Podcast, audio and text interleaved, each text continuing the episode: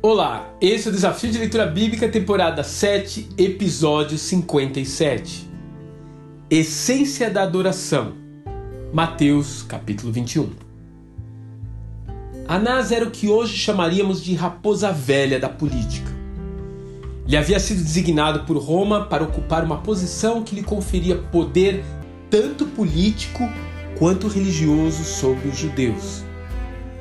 Mesmo após ser destituído da sua posição, permaneceu como um grande articulador dentro do Sinédrio, deliberando sobre todos os assuntos que envolvessem a instituição judaica daqueles dias. A sua influência o permitiu indicar seu genro, Caifás, para sumo sacerdote e mais cinco netos em uma clara demonstração de nepotismo e poder.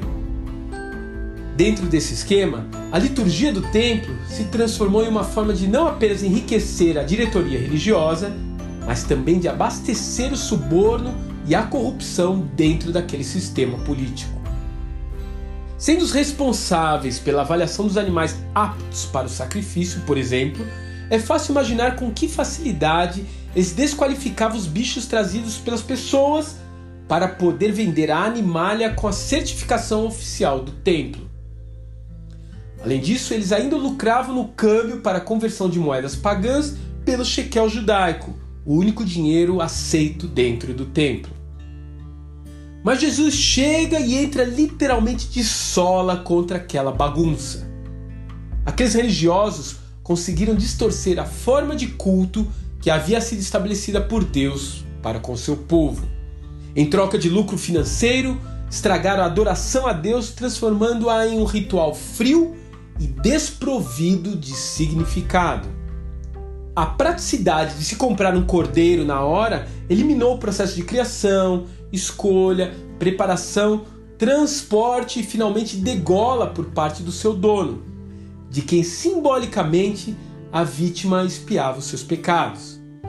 Eliminou todo aquele impacto emocional do processo de alcançar o perdão dos pecados e se transformou apenas em um produto comprado para a manutenção de um ritual.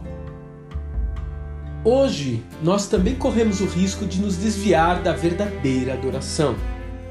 Podemos nos envolver em uma liturgia que represente vantagens pessoais para nós, assistir uma programação religiosa para nos sentir bem, ofertar apenas para nos proteger de prejuízos financeiros.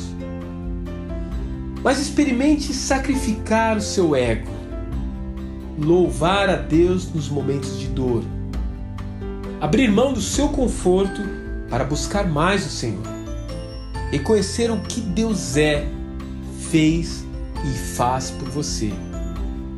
Assim, faça isso e você vai passar a conhecer a essência da adoração. E além disso, quem sabe, você ainda irá inspirar outros a adorarem como você. Mas a hora vem, agora é, em que os verdadeiros adoradores adorarão o Pai em espírito e em verdade, porque o Pai procura a tais que assim o adorem. João capítulo 4, verso 23. Que Deus te abençoe e até amanhã.